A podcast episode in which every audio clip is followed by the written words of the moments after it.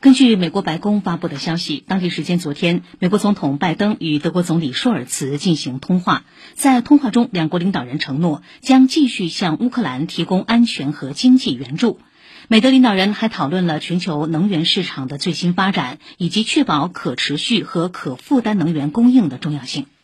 另据报道，在德国在野党德国选择党组织下，数以千计的示威者近日聚集在首都柏林议会大厦外，表达对政府能源政策的不满，呼吁联邦政府取消对俄罗斯制裁。